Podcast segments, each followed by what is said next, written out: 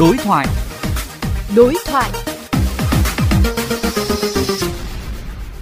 À, vâng, xin chào ông Ngô Đình Quang. À, ông có thể cho biết hoạt động đào tạo cũng như là thi sát hạch cấp giấy phép lái xe ô tô trên địa bàn thành phố Hồ Chí Minh trong thời gian vừa qua. Trong năm 2023 vừa rồi, Sở Giao thông Vận tải Thành phố Hồ Chí Minh đã thực hiện cái thống kê tỷ lệ thi sát hạch à, giấy phép lái xe ô tô của người dân trên địa bàn thành phố thì có giảm so với năm 2022. Sở dĩ có cái à, tình trạng này là kể từ à, tháng 6 năm 2022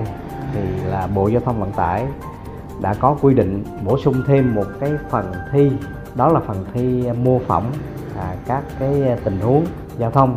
thì à, qua thống kê của Sở Giao thông Vận tải năm 2022 á, tỷ lệ đậu trung bình khoảng 64% đối với à, sát hạch lái xe ô tô cho người dân. Tuy nhiên năm 2023 thì tỷ lệ nó giảm xuống là còn khoảng 54%. À, hiện nay việc tổ chức thi sát hạch cấp giấy phép lái xe ô tô được chúng ta triển khai như thế nào thưa ông? Trước đây thì việc sát hạch này thì nó có ba cái nội dung thi. Nếu mà đạt từng nội dung một thì mới qua nội dung 2 thì từ tháng 6 năm 2022 mới ờ, bổ sung thêm một phần thi mô phỏng thì cái tỷ lệ nó có xuống khoảng tầm 10% so với năm 2022. Qua đánh giá, chúng tôi thấy rằng người dân cũng như là các cái ờ, cơ sở đào tạo lái xe thì người ta là cho biết cái phần thi mô phỏng của 120 tình huống thì nó có nhiều cái nội dung cũng rất là bất cập cho nên vừa rồi sở thông vận tải thành phố cũng như là các cơ quan chức năng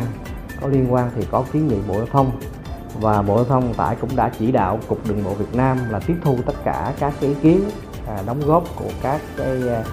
à cơ quan ban ngành gửi về. Và hiện nay á, phần mềm mô phỏng các tình huống giao thông ấy, cục đường bộ việt nam đã tiếp thu. Cụ thể là ngày 11 tháng 1 năm 2024 cục cũng đã có cái văn bản 235 à, triển khai cập nhật lại phần mềm mới về mô phỏng để tổ chức học và sát hạch cấp giấy phép lái xe. À, tính tới thời điểm này thì việc điều chỉnh và cập nhật phần mềm mô phỏng các cái tình huống giao thông à, đã được chúng ta triển khai như thế nào thưa ông? Hiện nay các cơ sở đào tạo cũng như trung tâm sát hạch lái xe đã tiến hành cập nhật phần mềm mới và phần mềm mới này được à, thực hiện sát hạch cho người à, thi lấy giấy phép lái xe ô tô kể từ ngày 15 tháng 2 năm 2024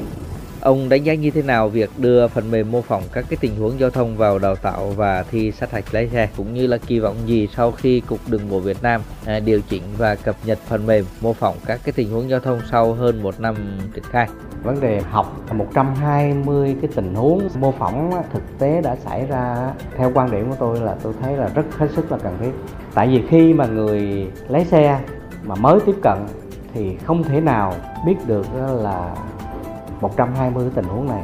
Mà có được những cái kiến thức này bổ sung như người ta thì trong quá trình tham gia giao thông sau này thì tôi thấy là hết sức là cần thiết cho nên quan điểm của bản thân tôi ủng hộ cái việc này. Tuy nhiên là do những cái phần mềm ban đầu thì nó có những cái thiếu sót thì à, từ từ các cơ quan nhà nước có thẩm quyền người ta sẽ có cái sự điều chỉnh. Cụ thể, hiện nay thì cục đường bộ việt nam cũng đã có cái điều chỉnh cho nó phù hợp hơn về vấn đề các hình ảnh, rồi là trong vấn đề thời gian để xử lý cụ thể như bây giờ là trong vấn đề thi trước đây thì là chỉ có 3 giây chuyển tình huống thì bây giờ đã điều chỉnh lên là đến 10 giây. Cũng như là trong cái phần mà tính điểm thì là từ 0 đến 5 điểm thì cái phần mềm cũng đã kéo dài cái thời gian để tính điểm ra. Tôi hy vọng rằng là sắp tới là cái tỷ lệ mà đậu trong cái việc thi cái phần thi mô phỏng này là nó sẽ được cải thiện đáng kể. À, vâng, xin cảm ơn ông đã dành thời gian cho VOV Giao thông cuộc trao đổi này.